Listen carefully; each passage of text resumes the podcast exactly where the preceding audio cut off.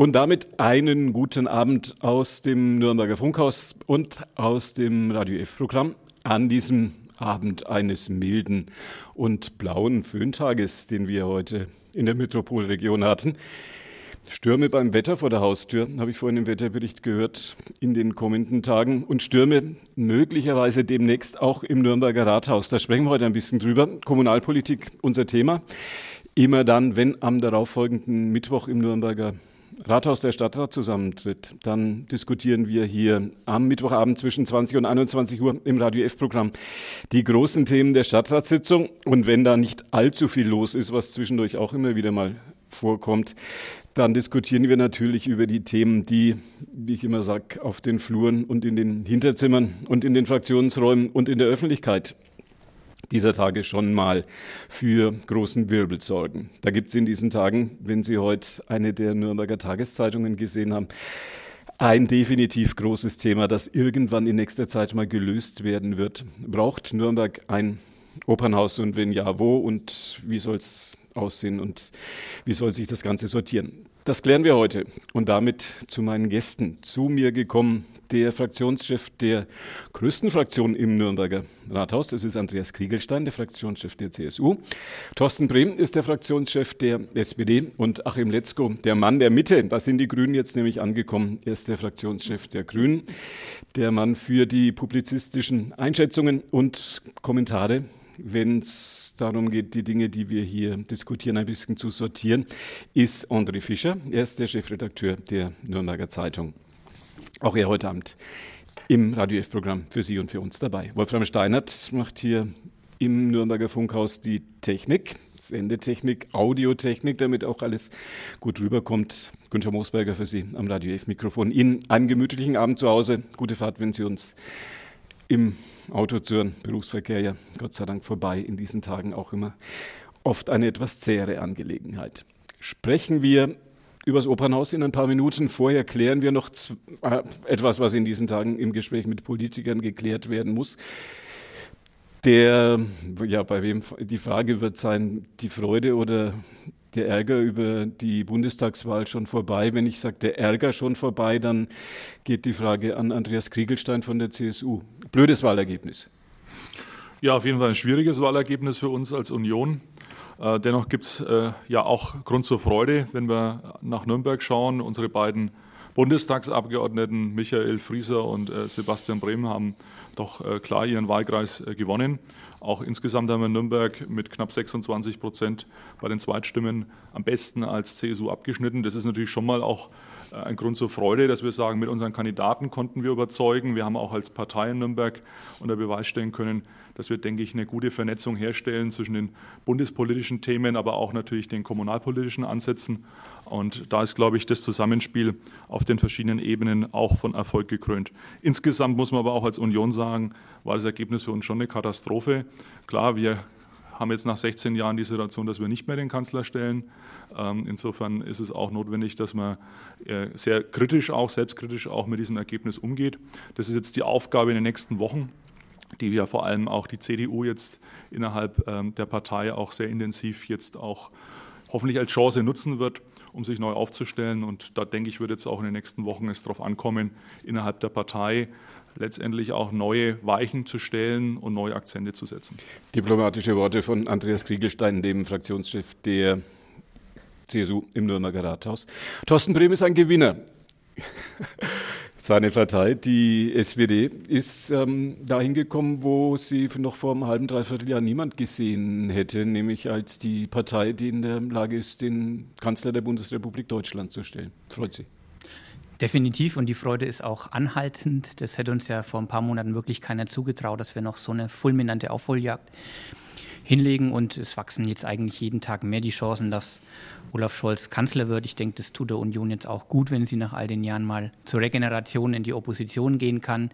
Die Zusammenarbeit mit den Grünen, die kennen wir noch aus früheren Jahren, die war auch gut und solide, in Teilen auch freundschaftlich. Das mit den Gelben, das müssen wir noch ein kleines bisschen üben. Das haben wir schon lange nicht mehr gemacht, uns mit denen sozusagen, ähm, ja, mit denen koaliert Ähm, das ist durchaus an der einen oder anderen Stelle eine Herausforderung. Es hat aber auch seinen Reiz. Es ist ja auch klar, dass wir gerade in so wirtschafts- und finanzpolitischen Fragen da durchaus unsere Differenzen haben. Aber diese jetzt mögliche neue Koalition hat schon gerade in gesellschaftspolitischen Fragen, was so Liberalität, Bürgerrechte angeht, diesen alten Mief rauszukehren, unheimlich viele Schnittmengen und Gemeinsamkeiten und das macht durchaus auch Lust auf mehr. Wäre es eigentlich auch eine, eine Idee im Nürnberger Stadtrat, Rot, Rot, Grün, Gelb und was da alles noch so zusammenkommt, mal gemeinsam vorgehen zu lassen? Ich würde die politischen Ebenen schon auch immer auseinanderhalten wollen. Diese großen ideologischen Fragen, auch die man auf Bundesebene, in Teilen auch auf Landesebene diskutiert, die haben wir hier vor Ort nicht. Wir führen hier eine schwarz-rote Kooperation auf kommunaler Ebene, waren aber trotz dieses Bündnisses immer sehr bemüht, auch die anderen Parteien möglichst mit einzubeziehen. Das gilt im Besonderen für die drittgrößte Fraktion, die Kolleginnen und Kollegen von den Grünen. Und ich glaube, wir sollten mit diesem Modell, das wir in Nürnberg jetzt gewählt haben, bis 2026 auch gut und solide weiterarbeiten. Sagt sagt sicherlich auch Achim Letzko, der Fraktionschef der Grünen, oder? Bisschen, oder Nürnberg Opposition oder Nürnberg auch mehr? Herr Moosberger, ich sitze jetzt schon viele Jahre hier und jedes Mal quälen Sie mich mit dieser Frage. Und ich sage jedes Mal dasselbe, teils, teils. Und es macht wirklich diese kommunalpolitische Sondersituation deutlich. Wir sind nicht Teil der Kooperation gehen aber durchaus freundschaftlich miteinander um und das finde ich einen großen Gewinn. Und unsere Umweltreferentin kommt ja von uns, also insofern sind wir natürlich teilweise eingebunden in das Große und Ganze, haben aber, und das überrascht jetzt sicher nicht, auf der anderen Seite, also jetzt gegenüber SPD und CSU, vielleicht hin und wieder auch mehr Beinfreiheit und können uns noch deutlicher positionieren. Also so ganz schrecklich ist die Situation für uns in Nürnberg nicht, ganz im Gegenteil. Zur Bundesebene ich will mal eins grundsätzlich kurz äh, feststellen. Also man hört jetzt immer, ja, CDU, CSU selber schuld und so. Ich finde, für Häme ist da kein Platz. Also bei uns hat es auch schon oft nahe geregnet. Wir haben furchtbare Stimmergebnisse gehabt. Was überrascht hat, war eigentlich so diese, diese, dieses gegenseitige sich ähm, im Weg stehen äh, der Konservativen. Das war man nicht gewohnt bisher und ich denke, das war dann letztendlich auch der ausschlaggebende Punkt, dass es halt überhaupt nicht geklappt hat. Aber wir brauchen, und das merken wir ja immer wieder auch in der Auseinandersetzung äh, im Nürnberger Stadtrat, eine ganz starke demokratische Mitte. Äh, sonst werden die Ränder einfach zu stark. Und ich meine jetzt nicht irgendwelche bürgerlichen Parteien, die halt mit weniger Mandaten im Nürnberger Stadtrat sitzen, sondern wirklich die Ränder, die Extremen. Und da ist mir die CSU ein ganz wichtiger Gesprächspartner, auch im Nürnberger Stadtrat natürlich. André Fischer ist der Chefredakteur der Nürnberger Zeitung und in dieser Eigenschaft einer der politischen Kommentatoren bei uns hier in Nürnberg. Ihre Kommentare zu den Koalitionsverhandlungen laufen in welche Richtung? Also ich denke, dass es bestimmt das Dreierbündnis aus SPD, Grünen und FDP geben wird. Alle drei Partner oder möglichen Partner haben natürlich gelernt von den desaströsen Koalitionsverhandlungen von vor vier Jahren. Sie halten sich sehr zurück mit Durchstechereien. Sie definieren ihre Plätze und schauen, wo man dann zusammenkommen kann. Und das Ganze wirkt für mich sehr professionell. Ein bisschen schmunzeln muss ich natürlich, dass die SPD immer vom Neuansatz redet und Aufschwung und Auskehren. Aber sie war ja immerhin auch acht Jahre mit in der Koalition gesessen. Aber insgesamt macht es einen ganz professionellen Eindruck und ich wüsste jetzt nicht, was da noch dazwischen kommen kann.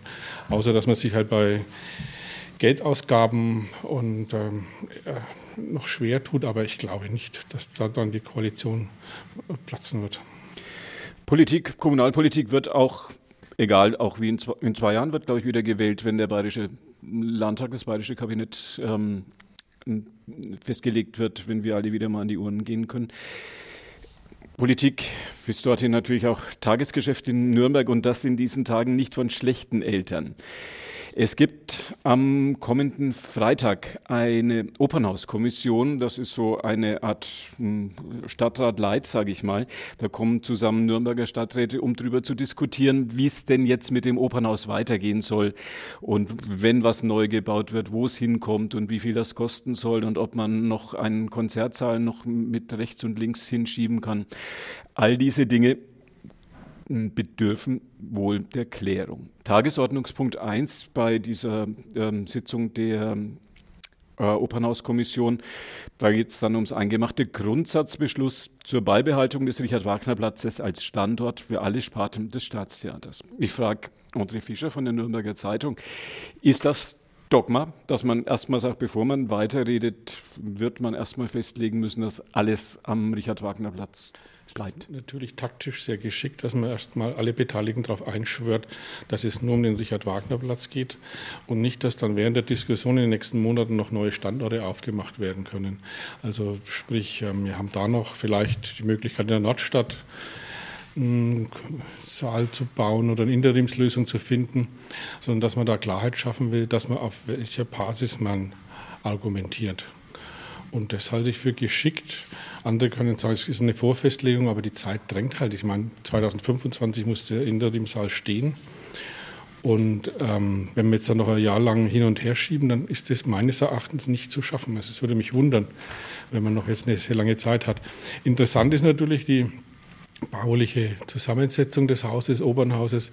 Ich glaube, wir haben 2002 die erste Geschichte gemacht, wie desolat es beieinander ist. Und äh, es ist eigentlich immer nur noch schlechter geworden, aber dass man das dann fast 20 Jahre lang hin und äh, hinausschiebt und so tut, als ob das nicht da ist, das ist schon ein Fehler gewesen. Könnte man nochmal 20 Jahre rumschieben? Nee, dann fällt es zusammen. das ist schon von der Geruchsbelästigung, wenn man unten arbeitet und hinten dran, ist es eine Zumutung, weil es ist eine reinste Kloake unten drin. Ist diese dieses Thema Nummer eins in der Opernhauskommission, Grundsatzbeschluss zur Beibehaltung des Standorts Richard-Wagner-Platz. Ähm, frage ich Thorsten Brehm von der SPD. Ähm, ist das für Sie schon Fakt? Wird das bleiben? Für uns war das immer eine Selbstverständlichkeit, dass wir jetzt aber diesen Grundsatzbeschluss nochmal im Stadtrat miteinander treffen müssen. Ist ja auch ein Resultat einer öffentlichen Debatte, die in Teilen ein bisschen ausgefranst ist. Für uns war immer klar, wir brauchen nach der Spielzeit 24, 25 ein Interimsquartier. Aber nach der Sanierung am Richard-Wagner-Platz soll das Ensemble einfach auch wieder dorthin zurückkehren. Es gab ja immer mal wieder Ideen, jetzt auch in den letzten Wochen, dass man das Opernhaus gänzlich auf der grünen Wiese neu baut und dann am Richard-Wagner-Platz was völlig anderes macht. Das war nie so ganz zu Ende gedacht und das ist vor allem auch finanziell nicht ansatzweise darstellbar. Und von daher finde ich es jetzt richtig, dass man in der Opernhauskommission diese Debatte wieder ein kleines bisschen einfängt und strukturiert und nochmal die Prämisse für die weitere Debatte auch deutlich macht. Zustimmung auch bei der, bei, bei der CSU, dass man das Dogma Opernhaus bleibt am Richard-Wagner-Platz ohne Wenn und Aber, dass man das jetzt erstmal in dieser Woche auf den Weg bringen wird? Ja, ich denke, es ist zwingend notwendig. Wir brauchen ein klares Bekenntnis zur Sanierung der Staatsoper in Nürnberg. Insofern ist es auch klar, so wie es der Kollege Bremer auch ausführt, dass die CSU und äh, unsere Bürgermeisterin Julia Lehner, aber natürlich auch der Oberbürgermeister, dieses klare äh, Bekenntnis jetzt auch von Seiten der Politik aus dem Gremium heraus benötigt, um eben jetzt in die nächsten Planungsschritte zu gehen. Und äh, für uns gibt es da keine Alternative. Ich denke, der Richard-Wagner-Platz äh, und der Standort der Staatsoper im Herzen der Stadt ist letztendlich für uns die Grundlage für alle weiteren Pläne und alle weiteren Planungsschritte. Und insofern ist es auch notwendig, diese Entscheidung auch am Freitag so vorzubereiten. Position auch bei den Grünen? Ja, nicht ganz. Also uns hätte es schon gut gefallen, wenn wir noch einmal eine Schleife gedreht hätten zu dem Thema Neubau in der Kongresshalle, der dann gleich gescheit gebaut wird und dann die Oper aufnimmt. So ganz, jetzt mal ganz, ganz grundsätzlich. Und dann, ich habe es ja, glaube ich, schon mal erwähnt, und dann in dem bisherigen Opernhaus, das war so unsere Vision, das gebe ich offen zu, das war natürlich nicht spitz durchgerechnet, hätte man dann unter Umständen mit einem deutlich geringeren Sanierungsaufwand, also finanziell betrachtet, andere Kulturbetreiber in Nürnberg eine Heimat geben können. Ja, also das war so ein bisschen mein Bild, das ich mir mal so wegen vorstellen hätte können. Und das andere Bild ist halt, dass man im Innenhof der Kongresshalle dann wirklich aus einem weltweiten Wettbewerb ein fantastisches Gebäude hätte bauen können, neu. Das hätte dann wahrscheinlich wirklich alle Anforderungen erfüllt. So, soweit die Fantasiereise. Wir haben dann allerdings intensive Gespräche gehabt mit dem Staatstheater und die haben händeringend darum gebeten, dass sie an dem Platz bleiben dürfen. 650 Beschäftigte und es war für uns das Hauptargument, die Verbindung zum Schauspielhaus kann man ja nicht einfach so beiseite wischen. Und man kann auch nicht gegen den ausdrücklichen Wunsch derer, die dort sind, sagen, naja, jetzt habt ihr halt Pech gehabt oder jetzt habt ihr es schön gehabt oder wie auch immer, wir wollen es anders.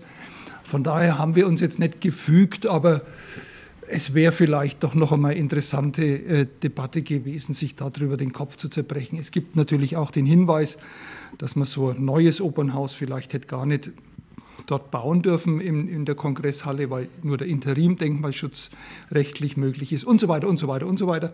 Aber lange Rede, kurzer Sinn, ich bin auch der Meinung, dass wir jetzt am Freitag eine Entscheidung treffen müssen, weil das muss die Grundlage sein, damit man dann überhaupt ordentlich weiterdenken kann.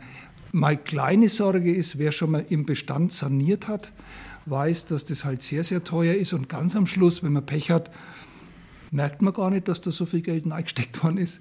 Und die Mitarbeiterinnen und Mitarbeiter da drin, ich hoffe einfach, dass die dann genauso zufrieden sind und nicht sagen, naja, das ist jetzt auch nichts Gescheites geworden und das ist auch nichts Gescheites geworden. Man kennt es ja so. Ne? Aber ich denke, da sind wir uns durchaus einig, das muss ein großer Wurf werden. Und am Freitag die Grundsatzentscheidung zu treffen, ist auf alle Fälle richtig. Die Frage an André Fischer, den Chefredakteur der Nürnberger Zeitung. Wird denn das Geld dafür da sein. Sie haben in Ihrem Blatt heute, glaube ich, heutige Ausgabe, das ja thematisiert, aber äh, davon eine, die Rede, dass das bis zu einer Milliarde wohl auch kosten könnte. Ist das die Zahl, die immer noch im Raum steht und ist das in, an, angesichts der ja doch etwas Corona-gebeutelten Kassen der Stadt Nürnberg darstellbar? Es gibt seit dieser Woche eine relativ äh, belastbare Kalkulation, wo man sagt, es kommt, würde deutlich günstiger kommen als diese Milliarde. Günstig ist natürlich in dem Zusammenhang der falsche Begriff, also niedriger kommen. Und zwar nur da die, Ober, die Sanierung Ober unter den Linden in Berlin sich angeschaut und kam da auf um die 400 Millionen Euro. Und dazu kämen dann noch einmal äh, für das Interim 41 Millionen für die Aufführungshalle und ich glaube 64 Millionen für die Einbauten in die Kongresshalle. Also das wäre deutlich günstiger und dann kann man sagen, gestreckt auf zehn Jahre könnte man, wenn man die Hälfte für Nürnberg veranschlagt, könnte das der Haushalt tragen.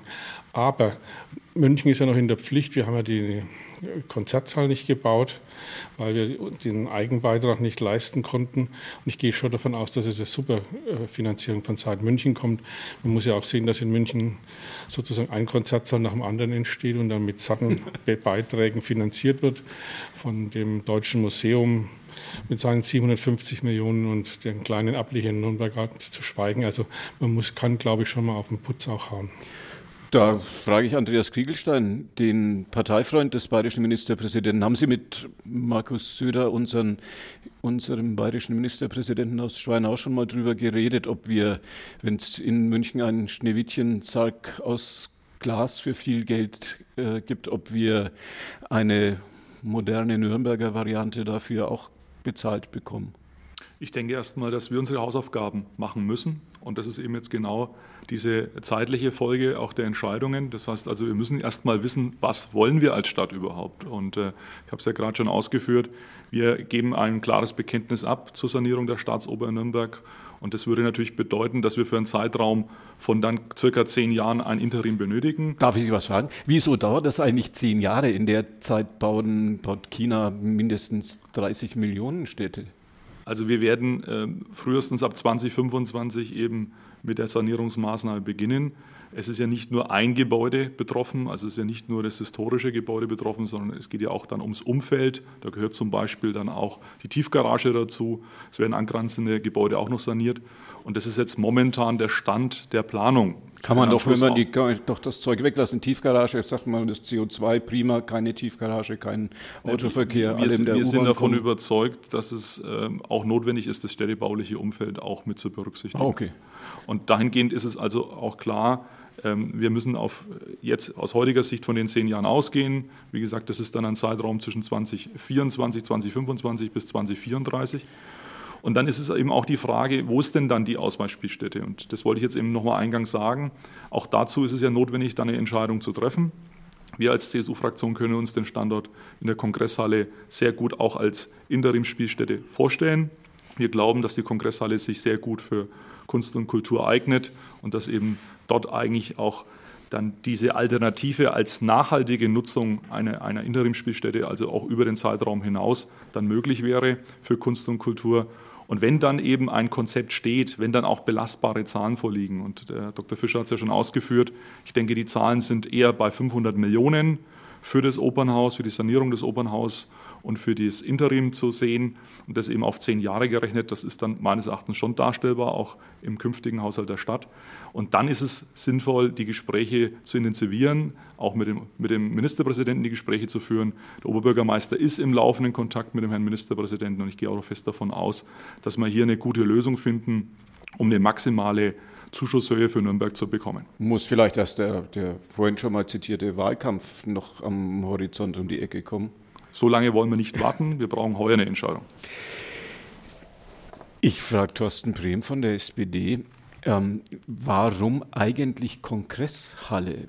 Gäbe es definitiv nicht äh, keinen anderen schöneren, reizvolleren Ort in dieser Stadt, um diesen Saal für die, für die Interimsspielstätte, die dann später ja auch als Kongresssaal genutzt werden könnte, ähm, um, um das da hinzubauen. Jetzt ein, das mitten in den Torso reinzubauen, wo man sich irgendwie wie unten im, in, in der Schlucht im Grand Canyon fühlt, ähm, ist ja nicht unbedingt der, die, die, der reizvollste Ort in Nürnberg.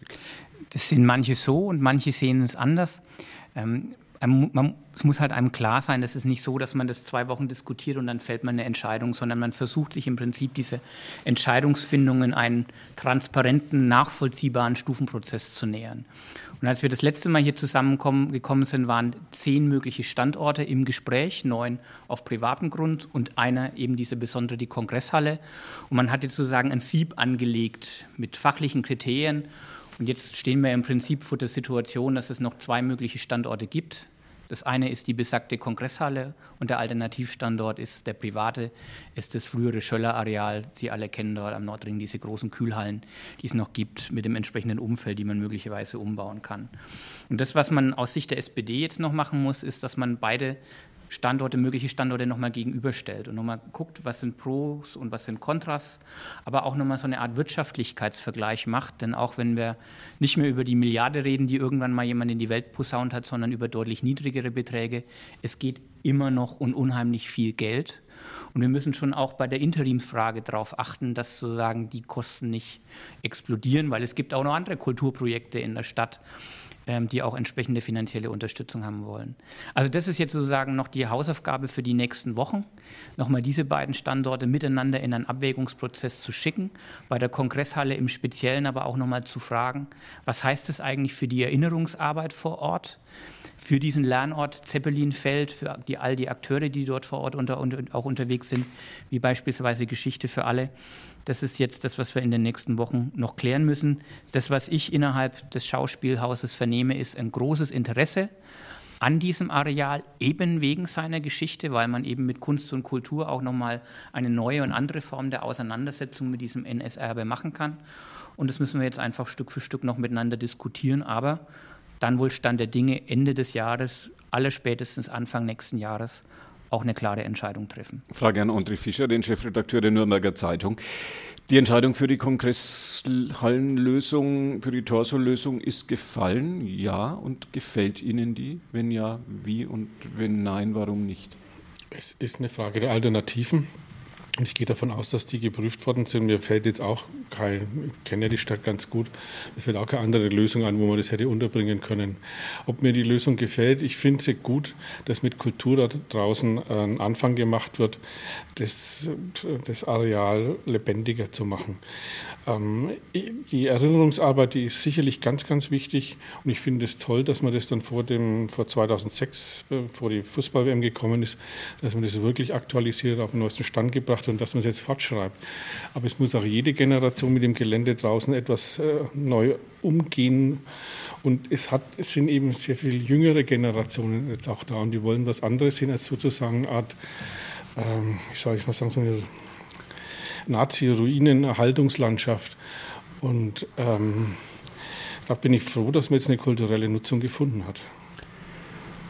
Glauben Sie daran, dass, das, ähm, dass dieser, oder umgekehrt gefragt, dieser erste Punkt jetzt am kommenden Freitag in der Opernhauskommission und dann auch mit der entsprechenden Empfehlung für den Stadtrat, dieser Grundsatzbeschluss Richard Wagner Platz, der steht, da führt erstmal kein Weg dann vorbei. Also ich, wenn ich jetzt die Kollegen da gehört habe, ähm, die drei Musketiere aus dem Stadtrat, gehe ich davon aus, dass das abgesprochen ist, dass das durchgeht, der Beschluss kann man sich jetzt nicht vorstellen, dass einer sagt, ähm, aus macht jetzt nicht mit und jetzt. und es ist ja sehr geschickt, sind ja auch sehr viele SPD-Positionen in diesem Antrag jetzt mit mhm, reingekommen, ja. dass man umfangreich informiert ja.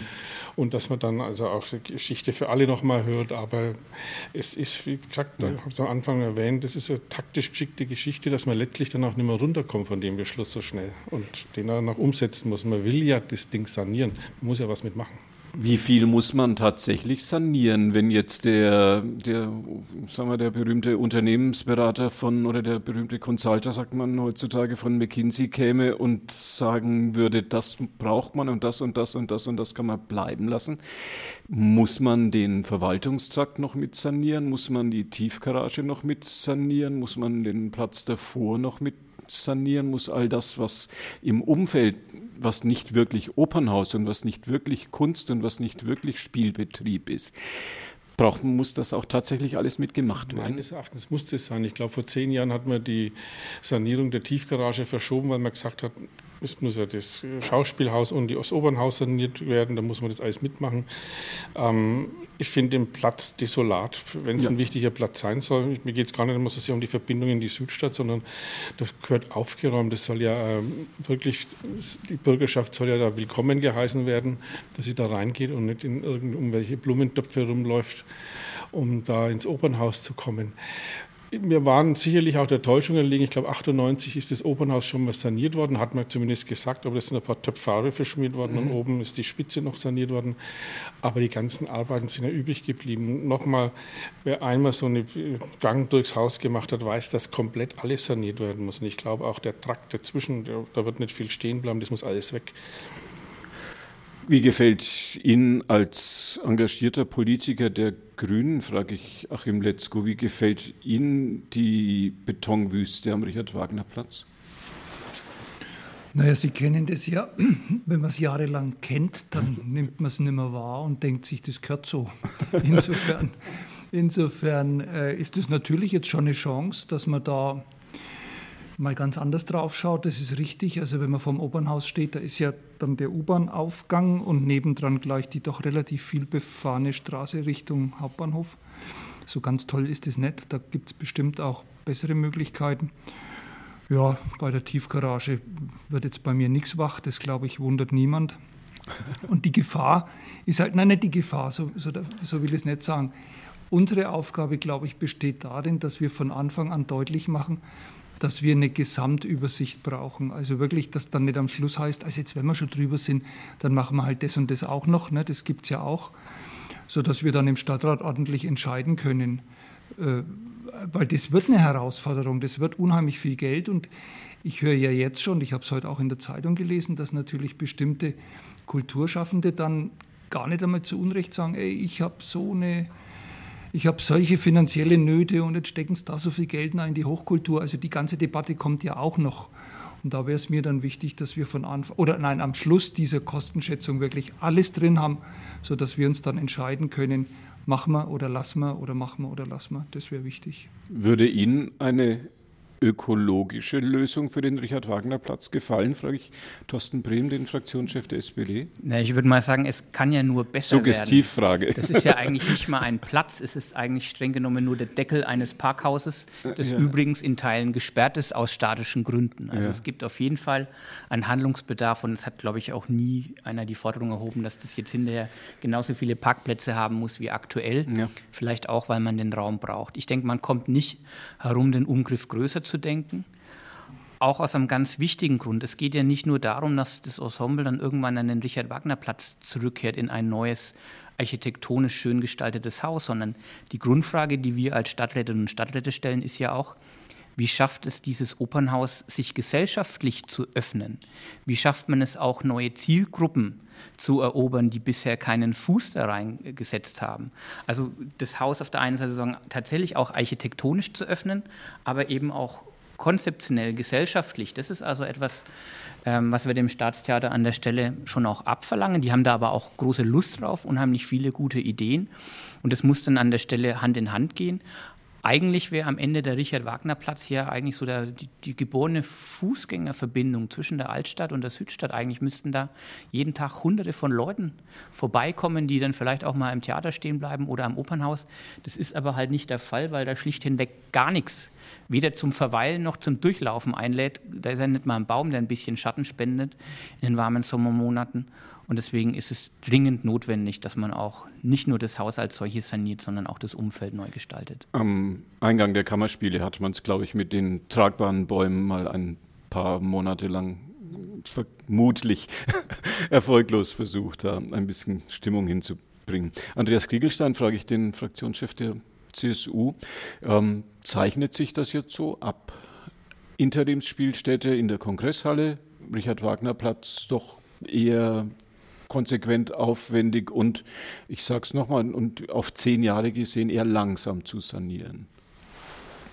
Ich denke ja, die Diskussion auch in der Öffentlichkeit zeigt ja, dass man jetzt wirklich auch entschlossen ist, auch eine Entscheidung zu treffen. Und ich denke, äh, die Entscheidung ähm, kann jetzt am Freitag auch folgen. Einmal eben äh, die Sanierung des Staats, der Staatsoper am Richard-Wagner-Platz und das Interim in der Kongresshalle. Das sind, glaube ich, die, die wesentlichen Fragen, die jetzt im Raum stehen.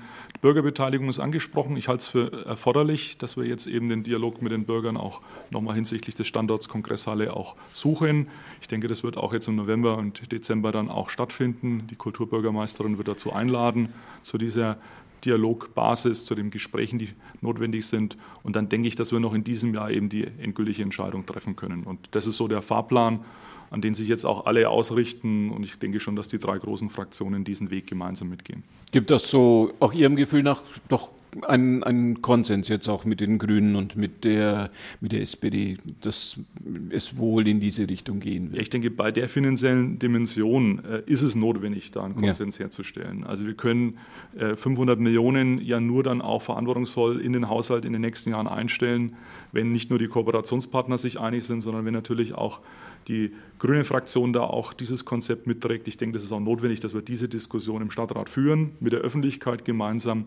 Und dann, wie ich es vorhin schon auch sagte, dann geht die eigentliche Arbeit los. Ja. Dann sind die Planer gefordert, das Raumprogramm natürlich noch weiter zu überprüfen, zu konkretisieren. Dann werden die konkreten Kosten erst ermittelt. Und dann geht es natürlich um die Zuschüsse. Und da sind wir sicher hoffnungsvoll, dass wir aus München mehr Geld bekommen als vielleicht jetzt die aktuelle Annahme mit den 50 Prozent. Aber auch, wie gesagt, hier ist es notwendig, die Gespräche zu führen. Und dann, denke ich, äh, kann man über das Gesamtpaket dann auch eine Entscheidung treffen. Und das ist dann notwendig mit Blick auf die Haushaltsberatungen im Jahr 2022 für die nächsten Jahre. Also insofern ist es noch etwas Zeit. Aber wie gesagt, wir müssen jetzt auch engagiert dranbleiben. Herr Fischer, da zeichnet sich doch äh, die Lösung schon mehr als deutlich am Horizont ab. Ich gehe davon aus, ja. ja. Und zehn Jahre, was jetzt äh, will Es können ja auch sechs, sieben oder acht Jahre sein, aber es können natürlich auch elf Jahre sein. Ich meine, zurzeit sind die Beschläge von Fenstern knapp. Wer weiß, was, was, was, noch ist. Was wir, wir, wir, schauen zwar gerne in die Zukunft, aber über Glaskugel ja. haben wir halt nicht. Ja, sagt man, man kann in die Glaskugel nur so weit gucken, wie man sie werfen kann oder, oder so ähnlich. Und wer weiß, was in den, was, was in den Containern aus China sonst noch alles drin ist, was man da Unsicherheit, die wir haben, was die Bauzeiten betrifft. Und das spricht ja auch für die Kongresshalle. Die Kongresshalle ist ein Standort, der im Eigentum der Stadt Nürnberg ist. Das heißt, wir verfügen über eine eigene Immobilie, die auch unter Denkmalschutz steht, wo es Möglichkeiten gibt, auch eben eine Förderung zu erzielen. Und äh, wenn sich Bauzeiten verändern, ist es natürlich dann immer auch, äh, ich sage mal, wichtig, dass wir dann nicht in neun, in zehn oder in elf Jahren dann plötzlich mit einem privaten Investor, beim Investorenmodell wäre es ja dann so, dann über eine Verlängerung für das Interim nachdenken müssen. Also insofern, vieles spricht für den Standard der Kongresshalle als Operninterim, weil er eben der Standard ist, der im Eigentum der Stadt ist und am besten auch nachhaltig genutzt werden kann. Also auch die Fläche im Innenhof ist ja bereits versiegelt. Auch das ist unter ökologischen Gesichtspunkten, Kollege Achim Letzko, vielleicht auch ein wichtiger Aspekt. All diese Themen, wenn man das mal in der Summe betrachtet, überwiegt der Standort mit seinen Vorteilen gegenüber allen anderen privaten Alternativen. Und insofern, glaube ich, kann man da auch unter der wirtschaftlichen Betrachtung her sagen, der Standort hat seine Vorteile und sollte auch ausgewählt werden. Konzertsaal, Frage an Achim Letzko von den Grünen. Konzertsaal vom Tisch? Ja, mich wundert ehrlich gesagt ein bisschen diese, diese Vehemenz und diese, Geht diese Fantasie, dass, das jetzt auf, ja, dass das jetzt auf einmal doch irgendwie geht. Also ich, ich ich, ich, weiß jetzt gar nicht, wo ich anfangen soll. Also der kostet natürlich auch Geld und, und jetzt schaut man nach München, da ging es offenbar billiger und dann sagt man, das muss doch in Nürnberg auch gehen und das ist doch ganz einfach. Und ich glaube, irgendwann in der, in der letzten Woche war auch ein schönes, buntes Bild in der Zeitung, wo verschiedenfarbig die einzelnen Baukörper dargestellt wurden. Und das war für viele Leute offenbar gleich die Architektenskizze, wie man dann sowas baut. Also ich muss ehrlich sagen, ähm, also wenn wir jetzt schon anfangen, noch einmal was und noch einmal was und noch einmal was, da wären wir nicht froh. Aber natürlich muss man darüber reden. Vielleicht gibt es doch irgendwie eine ganz kluge Idee. Ich sehe sie im Moment ehrlich gesagt nicht und ich meine, das ist eine sehr aufgeregte Diskussion, die zu keinem Ziel führen wird. Die Nürnberger Konzertfreunden, hm, frage ich Thorsten Brehm, den Fraktionschef der SPD, wird völlig äh, unabhängig davon, wie diese Diskussion geht, die Meistersingerhalle als der Konzertsaal dieser Stadt bleiben? Oder bleiben müssen, je nachdem, wie man es sehen will? Der Stand der Dinge, ja. Es war ja immer mal eine Überlegung, ob man sozusagen statt dem neuen Konzertsaal das Haus errichtet, aber erstmal mit der Oper innen drin und es dann irgendwann nochmal nachnutzt.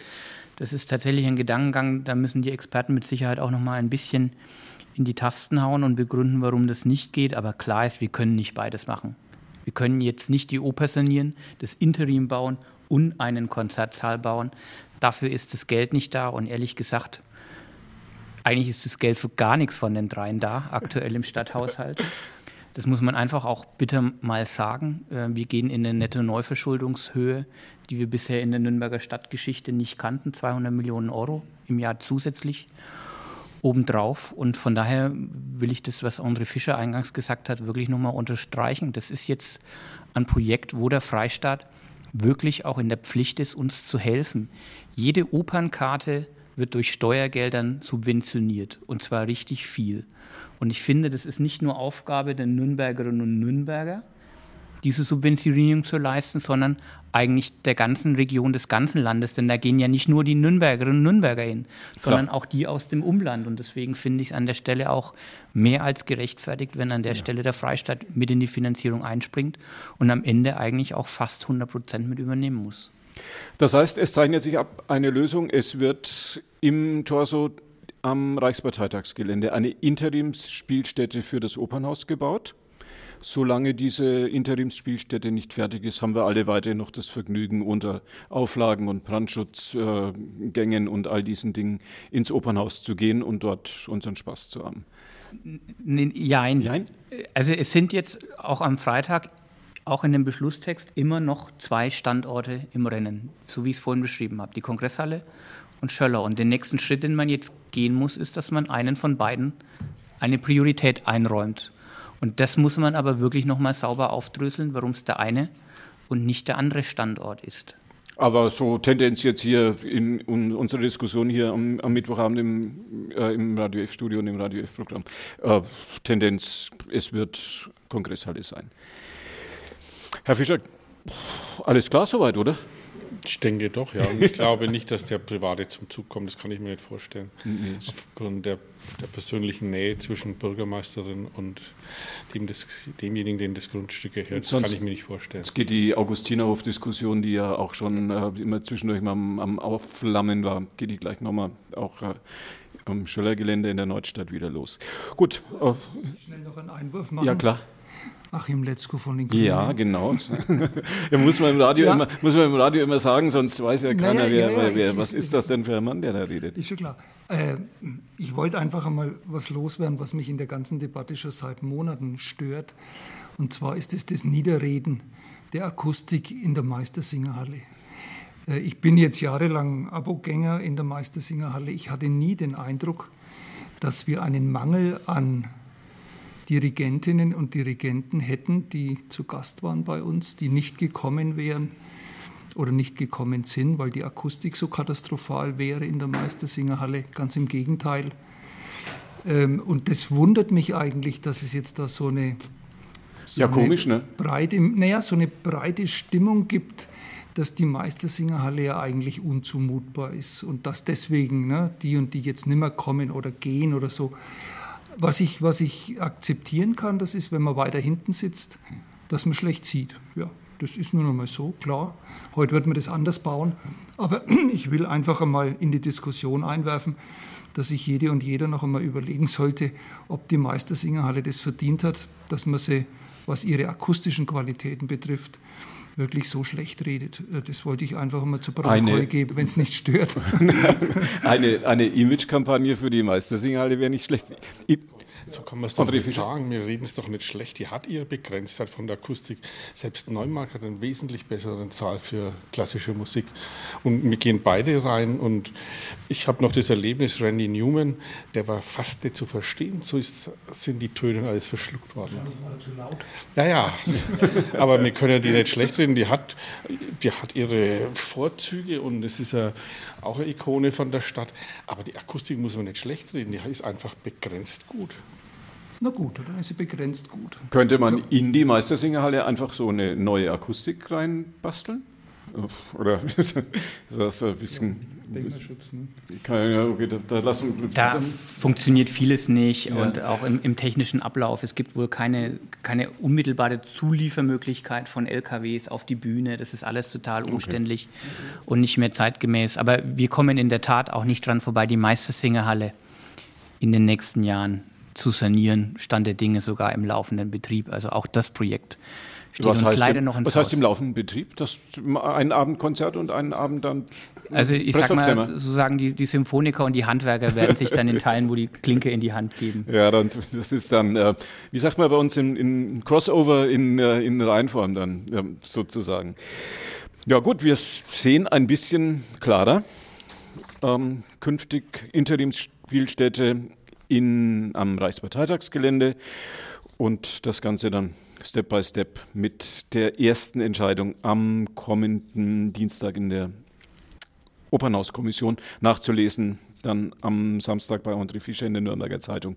Und bei uns können Sie es im Laufe des Nachmittags innen vor Ort in unseren. Eine Anmerkung. Aber klar. Es wäre natürlich auch schön, wenn sozusagen aus der bürgerlichen Gesellschaft heraus Interesse besteht. Also wir haben neulich eine Geschichte gemacht über Linz. Linz hat auch ein neues Opernhaus sich geschenkt. Da hat es einen Verein gegeben von 6000 Bürgerinnen und Bürgern, die sozusagen Druck gemacht haben, wir wollen das.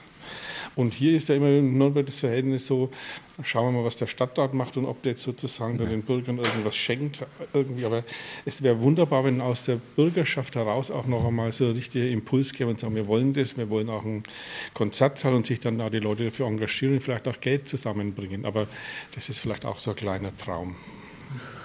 Vielleicht ist es auch die fränkische Bescheidenheit, die ah. uns verbietet, dass wir sagen, wir, alles, was wir wollen, ist vielleicht, dass der Club wieder mal ein Jahr in der Bundesliga spielt. ähm, gut, ähm, Entscheidung, wie gesagt, am Freitag 14 Uhr Opernhauskommission nachzuhören, wenn es im Laufe des Nachmittags schon Ergebnisse gibt. Info Spezial in unseren Lokalnachrichten und nachzulesen sicherlich und auch bei uns dann nochmal zu hören.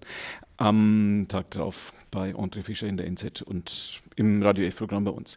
Wir blicken noch kurz ähm, im Schnelldurchlauf auf die Tagesordnung des Stadtrats. Da steht Ö10. Ö10 steht für öffentlicher Tagesordnungspunkt Nummer 10. Taxifahren soll teurer werden. Ähm, bei teurer werden ist immer blöd, wenn erstmal einer das rechtfertigt. Fangen wir bei, bei, einem, bei einem begeisterten Radfahrer an.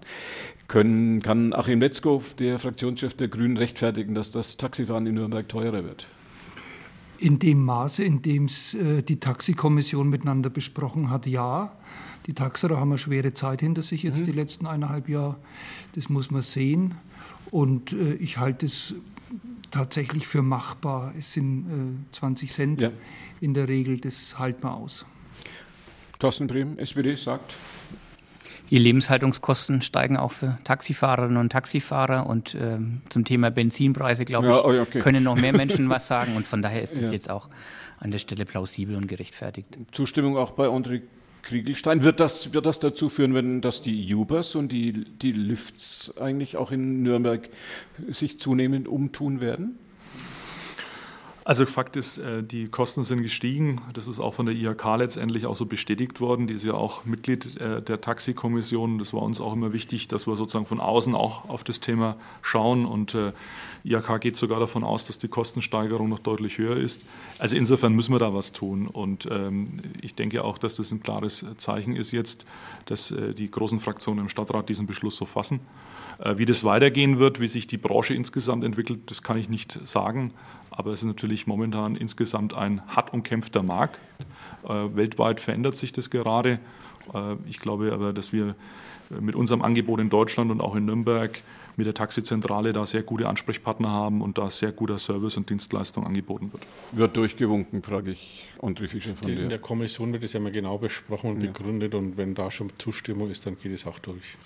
Wie, wie erleben Sie die Diskussion um Uber und wie erleben Sie die Diskussion um, um um die Elektroroller, die jetzt für viele Jugendliche auch eine gute Alternative zum Taxi geworden sind? Also ich fahre ja auch sehr viel Fahrrad und ich sehe, dass die Roller stark zugenommen haben. Das ist zum Teil sehr gefährlich. Also ich hoffe, dass es zu keinen größeren Unfällen kommt, aber die Hoffnung, die wird mhm. enttäuscht werden, da bin ich mir ziemlich sicher. Und ich bin auch kein Fan von, ähm, oder ich bin ein Fan, sagen wir so, von vernünftigen Arbeitsverhältnissen. Jetzt sind die Taxer kriegen wirklich nicht viel Lohn. Und also, wenn man jetzt da noch so eine Billigkonkurrenz macht, das würde vielleicht diejenigen erfreuen, die das natürlich die Nutzer erfreuen, aber ich finde, das kann man den Taxern eigentlich nicht zumuten. Elektroroller-Diskussion auch letzte Frage für heute in unserer Stadtratsdiskussion mit den Fraktionsvorsitzenden der großen Parteien. Ähm, Elektroroller auf den Gehwegen, Elektroroller auf den Straßen in anderen Städten, auch in der Bundeshauptstadt mittlerweile eine, eine größere, eine intensivere, eine emotionalere Diskussion, die hm, dazu entbrannt ist. Werden wir diese Diskussion auch bei uns bekommen? Frage an Thorsten Brehm von SPD. Ich habe mit all den Jahren da jetzt eine eher pragmatische Haltung entwickelt. Mhm. Sie sind da. Aber das, was man nochmal ändern muss, ist die Abstellpraxis. Wo können die ab, abgestellt werden? Wo kann man das auch technisch unterbinden, dass sie eben nicht auf dem Gehweg sind? Und wir haben zuletzt jetzt hier auch im Rathaus nochmal gefordert, dass es doch bitte für alle diese Anbieter eine einheitliche Hotline gibt, wo man auch mal anrufen kann und sagen kann, hey, euer Zeug steht da entweder mitten im Weg oder ist in der Grünanlage oder gar in der Pegnitz gelandet. Bitte holt's da raus. Also da haben wir in Sachen Service äh, noch dringend Nachholbedarf und das sind die Stellschrauben, auf die wir uns jetzt auch konzentrieren sollten. Anmerkung von Achim Letzko von, von der SPD? Ja, mir geht es ähnlich. Also die äh, wild abgestellten Dinge auf dem Gehsteig, die nerven furchtbar auch wenn die lautlos hinter einem herzischen auf dem Gehsteig, nervt mich das und ich glaube nicht, nicht nur mich. Ähm, ich bewundere teilweise den Mut, mit der dann auch auf der Straße ohne Helm dahin gezischt wird. Muss jeder für sich ausmachen. Also ich habe am Anfang gedacht, das wird eine ganz tolle Sache. Ich bin da ein bisschen ernüchtert, sage ich ganz ehrlich. Anmerkung noch von André Kriegelstein von der CSU, äh, von, von äh, Andreas Kriegelstein. Ja, es ist ein großes Ärgernis für viele im Stadtgebiet, ähm, weil eben der Eindruck entsteht, äh, es geht kreuz und quer und es wird sehr wild letztendlich auch dann der E-Roller irgendwo auf dem Gehweg abgestellt, was ja gerade für viele Menschen, ähm, die jetzt nicht so gut mobil unterwegs sind, also die vielleicht auch, ich sage jetzt einmal, mit ihrem Rollator unterwegs sind, dann auch ein Problem, den Gehweg zu nutzen. Und insofern müssen wir schon schauen, äh, dass wir das Thema in den Griff bekommen. Es gibt mehrere Anträge, es soll eine grundlegende Analyse stattfinden. Also der Wildwuchs, den wir erleben in Nürnberg, der ist sicherlich äh, für, die Zukunft nicht die, die Basis, äh, denke ich, einer erfolgsversprechenden Verkehrspolitik. Ich glaube schon, dass man da an die Anbieter nochmal herantreten muss. Und da auch nochmal dieses Gespräch wird jetzt auch aktuell ja auch geführt. Ähm, ich glaube, dass es da schon notwendig ist, das Ganze mit anderen Rahmenbedingungen zu gestalten. Und äh, wir setzen eher auf Fußgänger, auf Radfahrer, auf die Nutzer des ÖPNVs und teilweise natürlich weiterhin auch auf den Autofahrer. Das ist unser Verkehrskonzept. Die E-Roller sind maximal eine Ergänzung, um vielleicht die letzte Meile zu nutzen von der Straßenbahn auf dem Weg nach Hause. Und so kann man es, glaube ich, auch am besten verstehen. Das war Andreas Kriegelstein, der Fraktionschef der CSU. Er, einer meiner Gäste heute bei uns im Radio F-Programm. Ort Spezial, unsere Interviewsendung. Wir haben diskutiert Kleines Thema der Stadtratssitzung. Taxifahren wird 20 Cent teurer am Rande. Alles, was dazu noch ähm, dazugekommen ist, so ein bisschen Kleinkram, Roller, E-Roller und sowas, das, wie das dann mit dem Frankenschnellweg wird, das äh, diskutieren wir dann ein andermal.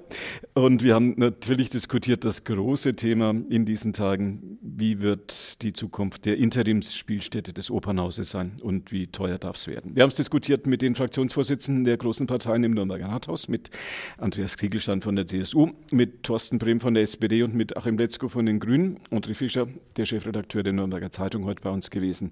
Wolfram Steinert hat die Sendetechnik gemacht. Günther Moosberger war für Sie am Radio F-Mikrofon. Bedankt sich bei Ihnen ganz herzlich fürs Zuhören und wünscht dir noch einen schönen und gemütlichen Spätföhnabend sozusagen bei Radio F auf der 94.5. Danke fürs Zuhören und bei uns geht es so nach und nach den 21 Uhr Nachrichten entgegen. Tschüss zusammen.